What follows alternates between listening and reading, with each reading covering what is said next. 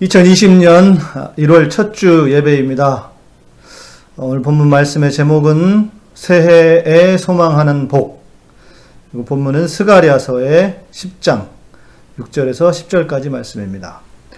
내가 유다 족속을 견고하게 하며 요셉 족속을 구원할지라. 내가 그들을 긍휼히 여김으로 그들이 돌아오게 하리니 그들은 내가 내버린 일이 없었음 같이 되리라. 나는 그들의 하나님 여호와라. 내가 그들에게 들으리라. 에브라임이 용사 같아서 포도주를 마심같이 마음이 즐거울 것이요 그들의 자손은 보고 기뻐하며 여호와로 말미암아 마음에 즐거워하리라. 내가 그들을 향하여 휘파람을 불어 그들을 모을 것은 내가 그들을 구속하였음이라. 그들이 전에 번성하던 것 같이 번성하리라. 내가 그들을 여러 백성들 가운데 흩으려니와 그들이 먼 곳에서 나를 기억하고 그들이 살아서 그들의 자녀들과 함께 돌아올지라.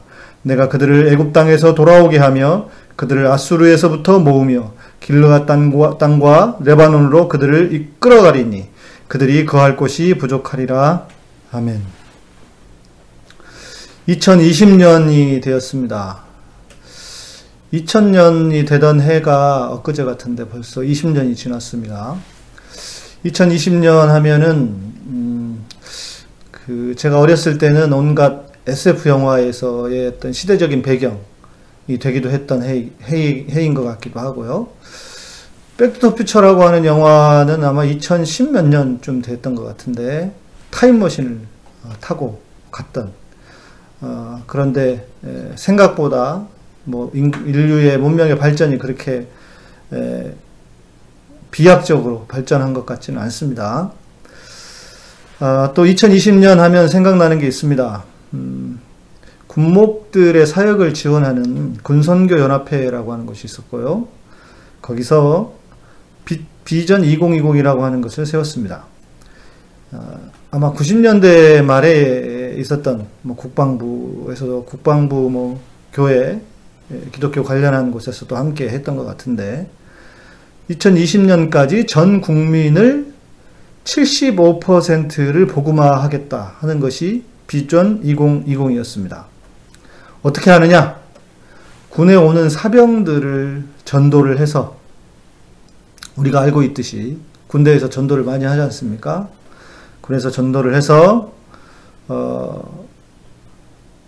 산술적으로 계산을 쭉 해보면 2020년이 되면 75%까지 신앙을 기독교화할 수 있다. 저는 그때도 도대체 이게 뭔 말도 안 되는 소리인가, 그리고 그렇게 산술적으로 다 계산한다고 해서 그렇게 되겠는가라는 생각을 했는데, 오히려 지금 우리 교회의 모습을 보면서 75%는커녕 지금 초등학교 학생들은 한 3% 정도 기독교율이 그 정도밖에 안 된다고 합니다.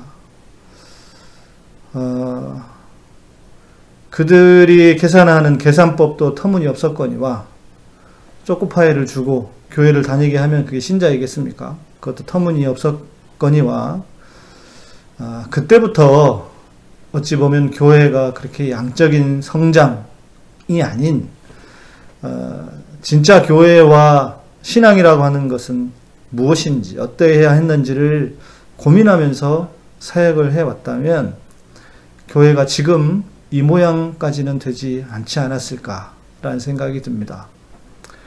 안타깝고 아쉬울 뿐입니다. 저는 뭐 그때 전도사 나부랭이였기 때문에 제가 무슨 말을 한다고 해도 뭐 말이 먹히지도 않았을 것이고, 또 지금 그렇게 가진 계획들이 얼마나 과연 지금 생각해봐도 터무니없는 일인가 하는 안타까움이 여전합니다.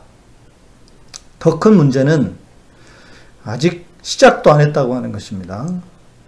교회의 추락이 이제 시작되었다, 이렇게 볼 수 있을 것입니다. 그런데도 많은 교회는 아직도 정신을 못 차리고 있는 것, 그게 무엇보다 아쉽기만 합니다. 오늘 본문은 하나님의 축복, 유다와 이스라엘을 회복시키실 것에 대한 말씀입니다. 먼저 오늘 읽지는 않았지만 1절에 보면은 봄비라고 하는 구절이 나옵니다. 봄비.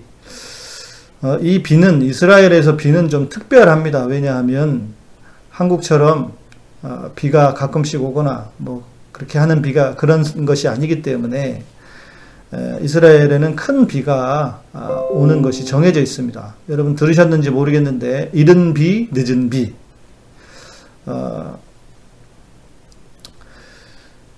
유대 땅에서 가을에 내리는 비는 가을에 추수를 하고 곡식을 거두는 게 아니라 이른 비라고 불려서 곡식을 파종하는, 오히려 가을에 곡식을 파종하는 데 필요한 비라면, 현대의 달력으로, 지금 우리의 달력으로 3월이나 4월경에 내리는 봄비, 이 봄비가 늦은 비라고 해서 이제 추수를 하기 위해서 그 이삭을 여물게 하는, 그 이삭이 잘 맺히게 하는 비가 3월에, 4월에 오는 늦은 비라고 하는 비라는 것입니다. 우리의 계절하고 좀 반대라고 보면 되겠죠. 그러니까 이른 비, 늦은 비는 씨를 뿌리게 하고 그리고 수확을 하게 하는 것이다. 그렇게 이해하시면 되겠습니다. 또 그러면서 성경의 비는 하나님의 은혜, 기름 부으심, 성령을 상징하기도 합니다. 자, 그래서 먼저 이제 오늘 본문 말씀을 보면 좋을 것 같습니다. 오늘 본문 말씀은 유다와 북이스라엘을 향해 주신 말씀입니다. 그런데 이 말씀을 우리 민족에게도 적용할 수 있다면 얼마나 좋을까. 그래서 그리고 또 적용을 해서 구해야 하는 복이기도 하다는 생각이 들었습니다. 6절에 내가 유다 족속을 경고하게 하며 요셉 족속을 구원할지라 내가 그들을 긍휼히 여김으로 그들이 돌아오게 하리니 그들은 내가 내버린 일이 없었음 같이 되리라. 나는 그들의 하나님 여호와라. 내가 그들에게 들으리라. 여기에 이런 말씀이 나옵니다. 내가 버린 일이 없음 같이 되리라. 버린 일이 없음 같이 되리라. 여러분 얼마나 이 가슴 떨리는 말씀입니까? 이스라엘은 나라를 잃어버리고 페르시아의 정책으로 다시 자기 땅으로 돌아오게 되었습니다. 그런데 하나님께서는 그런 일이 없었던 것처럼 만들어 주시겠다는 것입니다. 멸망하지 않도록, 멸망하기 이전의 상태, 멸망한 적이 없었던 것처럼 만들어 주시겠다는 것입니다. 유다 족속은 남유다를 가리키고 요셉 족속은 아수르의 정책으로 이미 민족이 사라진 사람들, 북이스라엘을 가리킵니다. 그런데 그들을 회복시키시겠다라는 것입니다. 우리는 어떻습니까? 남과 북으로 갈라진 지 70년. 70년이 더 됐겠죠. 그리고 지구상에 존재하는 유일한 단일 민족으로 갈라진 민족입니다. 그들이 모두 회복되어야 한 그런 우리의 간절한 상황입니다. 트럼프라고 하는 이상한 대통령이 지금도 이상한 짓을 하고 있습니다. 최근에는 이란을 공격했다고 합니다. 아마 자신의 대선을 위해서 그렇게 전쟁이라도 불사하겠다라고 하는 것이겠죠. 그러나 이란이라든지 정말 다른 나라에게는 어찌 보면 정말 미안한 일이 될 수 있지만 이 한반도는 지금의 기회를 절대 놓쳐서는 안 됩니다. 트럼프가 그것도 또한 자기의 업적을 위한 것일 수도 있겠죠.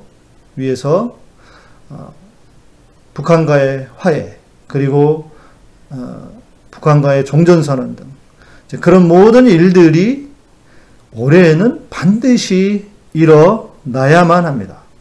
그래서 남과 북의 화해와 평화가 이루어져야만 합니다. 또 어제는 북한을 타격해서 무너뜨려야 한다는 얼빠진 목사들이 그런 발언을 했습니다. 여러분, 목사가 그게 할 말입니까? 참 안타까울 뿐입니다. 그런데 6절에 제가 집중한 단어가 있습니다. 내가 그들을 긍휼히 여김으로.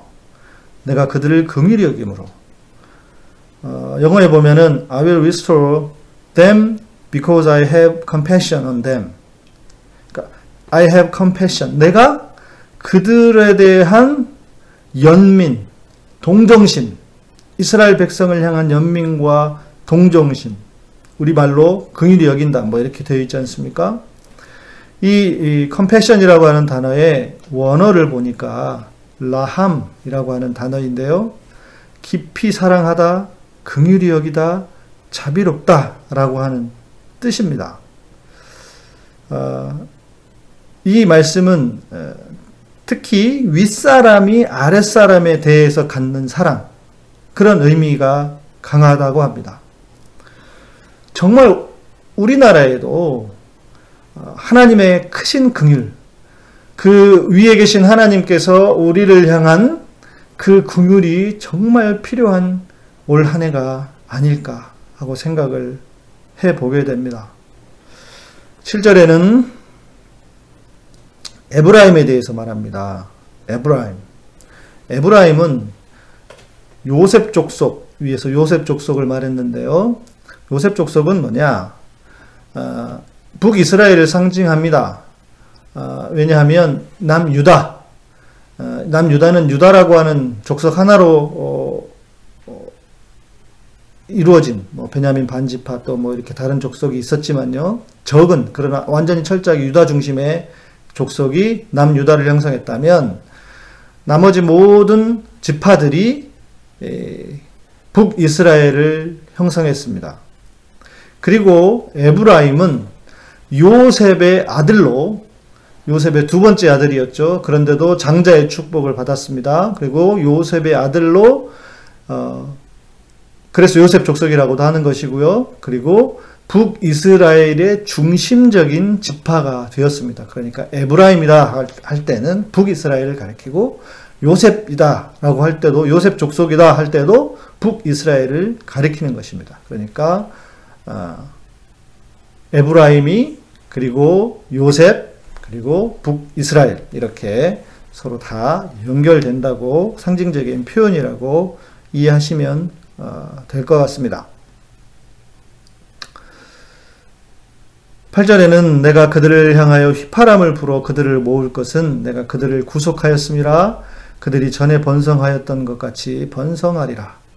여기서 말하는 휘파람은 우리가 알고 있는 뭐 이런 휘파람을 말하는 것이 아니고요,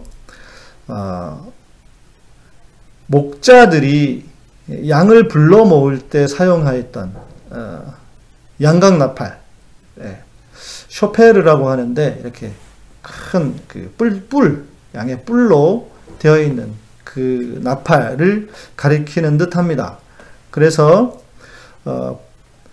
하나님께서 이스라엘 백성을 불러 모으시겠다, 목자가 양을 불러 모으듯이 하는 그것을 표현하기 위해서 그 양강나팔로 부는, 이스라엘의 배경 안에서 그것을 말하는 것입니다. 그러니까 우리가 번역하기가 힘들어서 휘파람이라고 번역을 한 것이지, 우리가 알고 있는 휘파람은 아닙니다. 9절에 내가 그들을 여러 백성들 가운데서 흩트려니와 그들이 먼 곳에서 나를 기억하고 그들이 살아서 그들의 자녀들과 함께 돌아올지라. 내가 그들을 애굽 땅에서 돌아오게 하며 그들을 아수르에서부터 모으며 길르앗 땅과 레바논으로 그들을 이끌어 가리니 그들이 거할 것이 부족하리라. 자, 여기 여러 지명이 나옵니다. 애굽이 나오고 아수르가 나옵니다. 여러분, 이스라엘, 북이스라엘은 아수르에 의해서 멸망을 했습니다. 그래서 아수르로부터 불러 모으겠다라고 하는 것은 이해할 수 있습니다. 그러나 왜 애굽일까? 애굽은 바벨론에 의해서 남유다가 멸망했을 때 많은 사람들이 애굽으로 이주하고 피신을 하기도 했습니다. 그래서 심지어 엘레판틴이라고 하는 섬에는 그 피신한 사람들이 그 섬 안에 지었던, 유대인들이 지었던 성전이 있다고 합니다. 그러니까 멸망한 성전을 다시 이주했던 사람들이 거기다가 애굽 땅에다가 성전을 지었다는 거죠.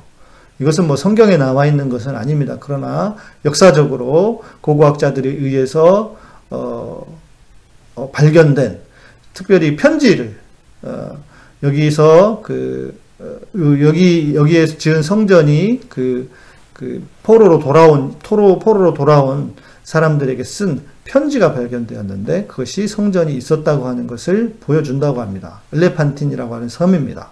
거기에 사람들이 있었다고 하는 것은 그만큼 많은 유대인들이 애굽 땅으로 갔다고 하는 것을 알 수 있는 것이죠. 그런데 그렇게 포로로 잡혀가거나 나라를 잃고 피신해 갔던 사람들이 돌아와서 길르앗, 아주 비옥한 땅이고요. 레바논은 그 이스라엘의 북쪽 레바논, 그 땅까지 간다고 하는 것은 이스라엘이 확장되고 그렇게 그곳까지 가지만 그래도 그들이 거할 곳이 부족할 것이다. 무슨 뜻이겠습니까? 풍성하게 정말 수많은 사람들이 들어와도 그 땅이 풍족해질 것이다 라고 하는 것을 말씀하고 있는 것입니다.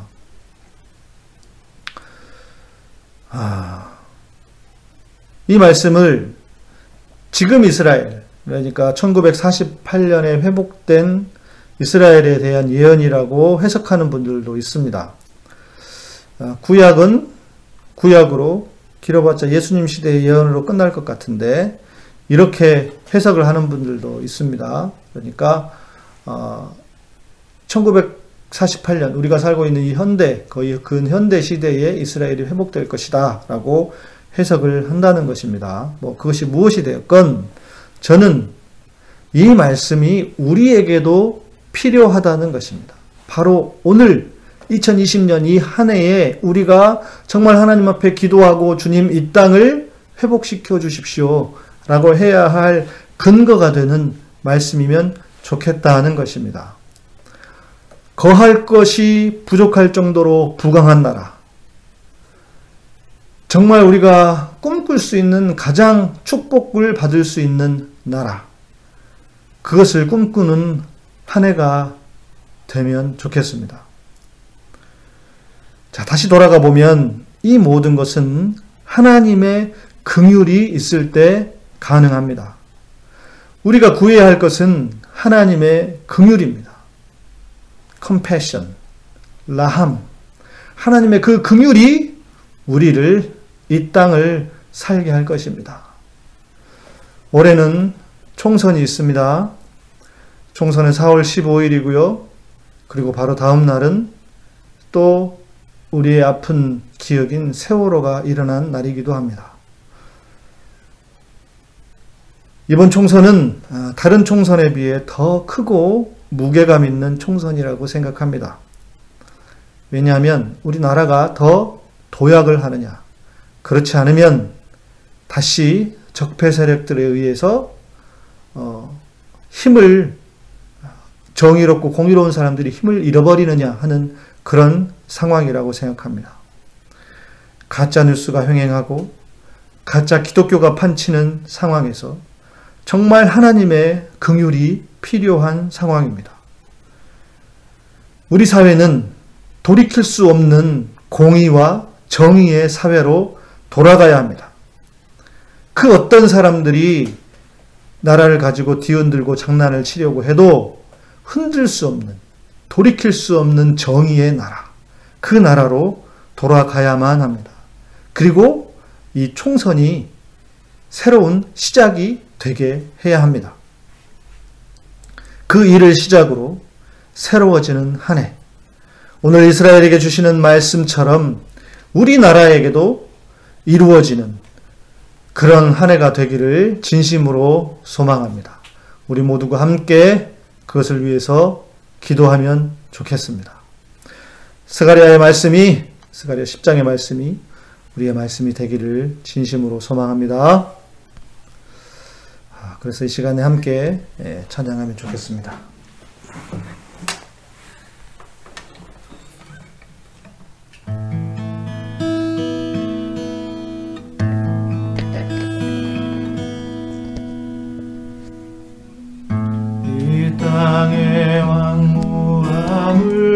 주옵소서. 하늘의 하나님 긍휼을 베푸시는 주여, 우리의 죄악 용서하소서. 이 땅 고쳐 주소서. 이제 우리 모두 하나 되어 이 땅에 무너진 기초를 다시 쌓을 때 우리의 우상들을 태우신 성령의 불 임하소서.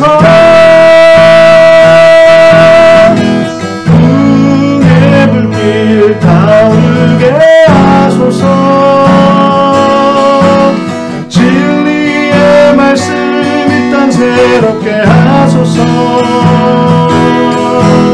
은혜의 강물 흐르게 하소서. 성령의 바람 이제 불어와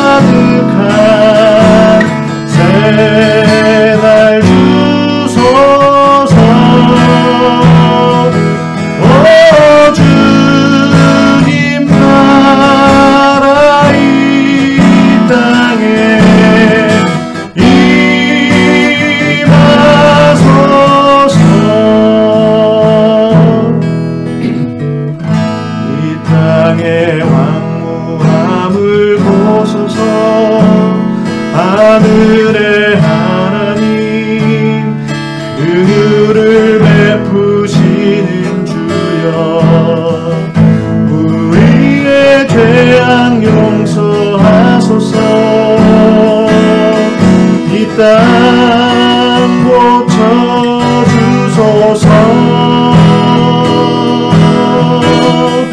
이제 우리 모두 하나 되어 이 땅에 무너진 기초를 다시 쌓을 때 우리의 우상들을 태우시 성령의 불 임하소서. 궁의 불길 타오르게 하소서. 진리의 말씀이 땅 새롭게 하소서. 은혜의 강물 흐르게 하소서.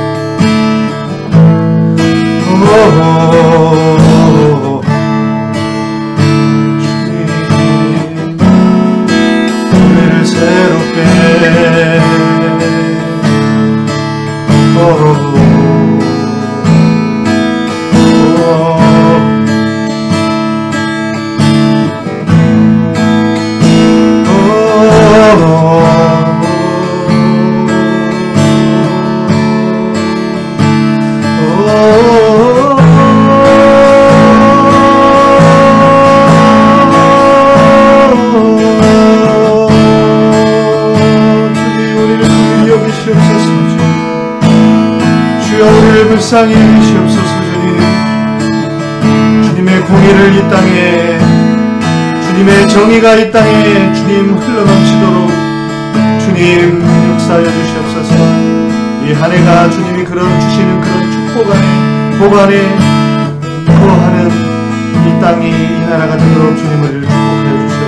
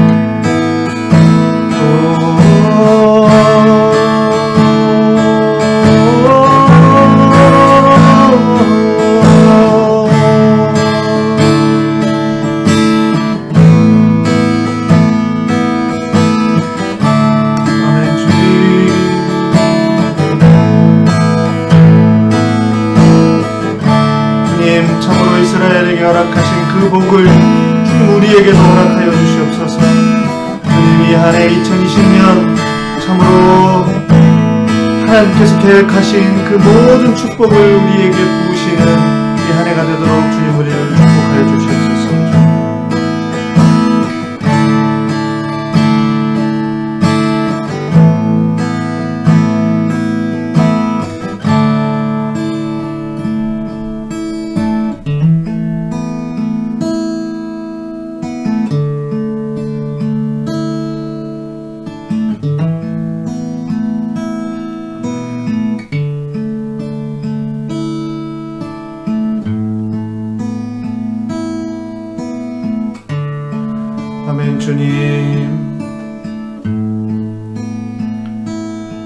진리로 우리를 다스려 주시옵소서.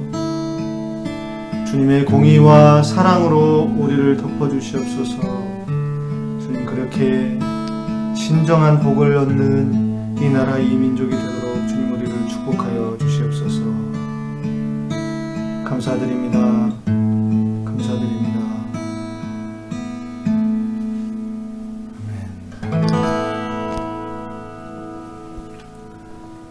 이제는 우리 주 예수 그리스도의 은혜와 하나님의 놀라우신 사랑과 성령님의 우리 안에서 위로하시고 감동하시고 감화하시고 역사하심이 이제 이스라엘에게 주신 이 복을 이 땅에 허락하시기를 갈망하고 소망하는 당신의 사랑하는 백성들 위에 세우신 교회 위에 카타콤과 예배 향기의 사역 위에 이 민족과 온 세계 위에 이제로부터 영원토록 함께 계실지어다. 아멘.